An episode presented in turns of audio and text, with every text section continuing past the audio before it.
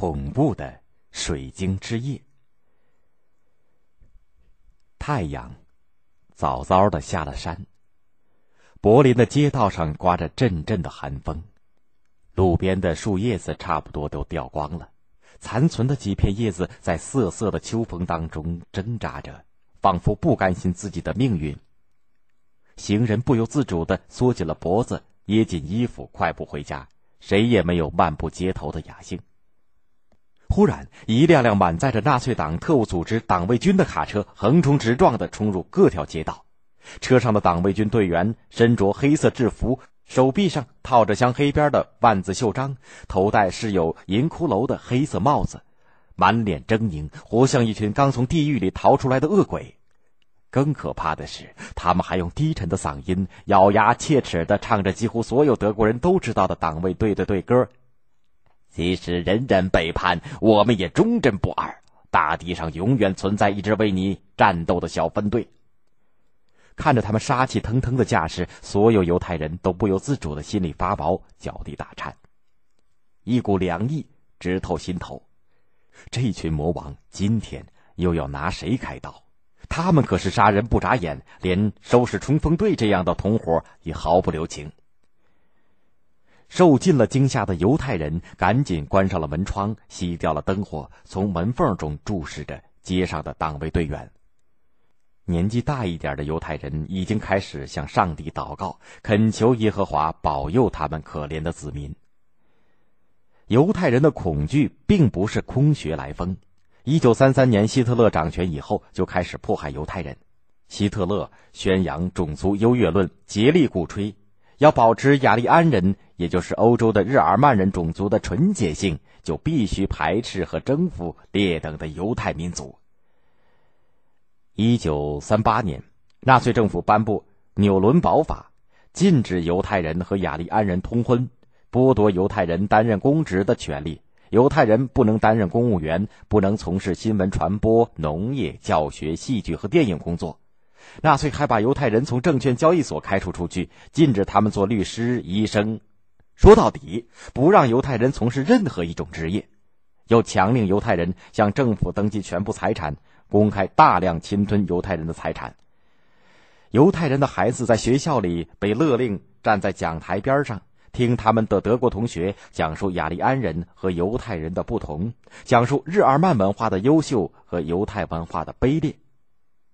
孩子们鹦鹉学舌的重复着纳粹向他们灌输的观点：犹太人不是剥削德国人的资本家，就是颠覆社会秩序的共产党人。在纳粹希特勒的严酷统治下，犹太人甚至很难保持基本的生活。除了在犹太人自己的商店里，他们很难买到衣服和食物。许多德国人开张的商店里挂着“犹太人不得入内”的告示，生了病就更麻烦了，因为药店不许向犹太人出售卫生用品和药物。外出的犹太人可要当心，德国人经营的旅馆是不让他们留宿的。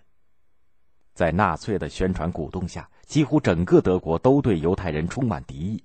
许多城市的郊外都竖着严禁犹太人进入本市或犹太人进入本市自担风险的牌子，一些告示牌上写着虐待狂一样的残忍字句：“小心行驶，急转弯，犹太人每小时七十五英里。”似乎犹太人的死亡能够带给他们快乐。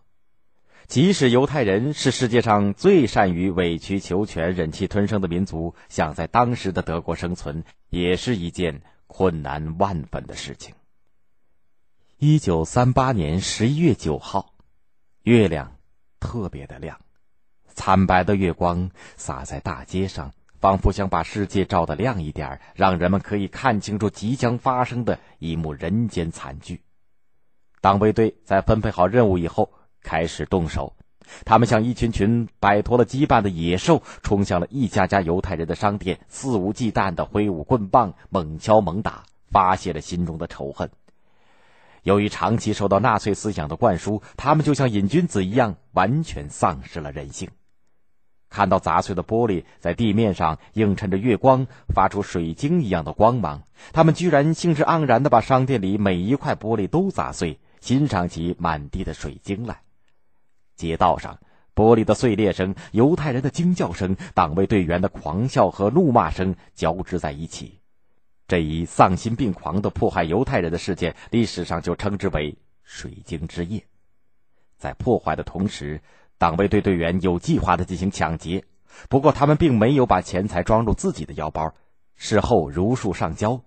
这些钱被纳粹用来制造杀人的武器，其中的一部分被用来屠杀犹太人。当时，全世界最著名的犹太人科学家就是爱因斯坦。由于恰好在美国讲学，所以他没有受到直接的冲击。但在柏林的街道上，时常可以看到以五万马克高价悬赏爱因斯坦头颅的告示。他在柏林郊区的卡普特别墅被盖世太保捣毁，五千马克存款也被没收。短短的三天，纳粹分子在全国兴起反犹高潮，他们丧心病狂的。焚烧犹太教堂，亵渎犹太公墓，捣毁犹太人商店，有七千多家商店被毁。除此以外，还在犹太人身上烙上或者让他们佩戴六角星标记，并把他们全部赶入隔离区。许多犹太人倾家荡产，几十亿马克的财产落入纳粹的腰包。犹太人遭受了一场浩劫，但这只是悲剧的开始。更大的苦难，还在等待着他们。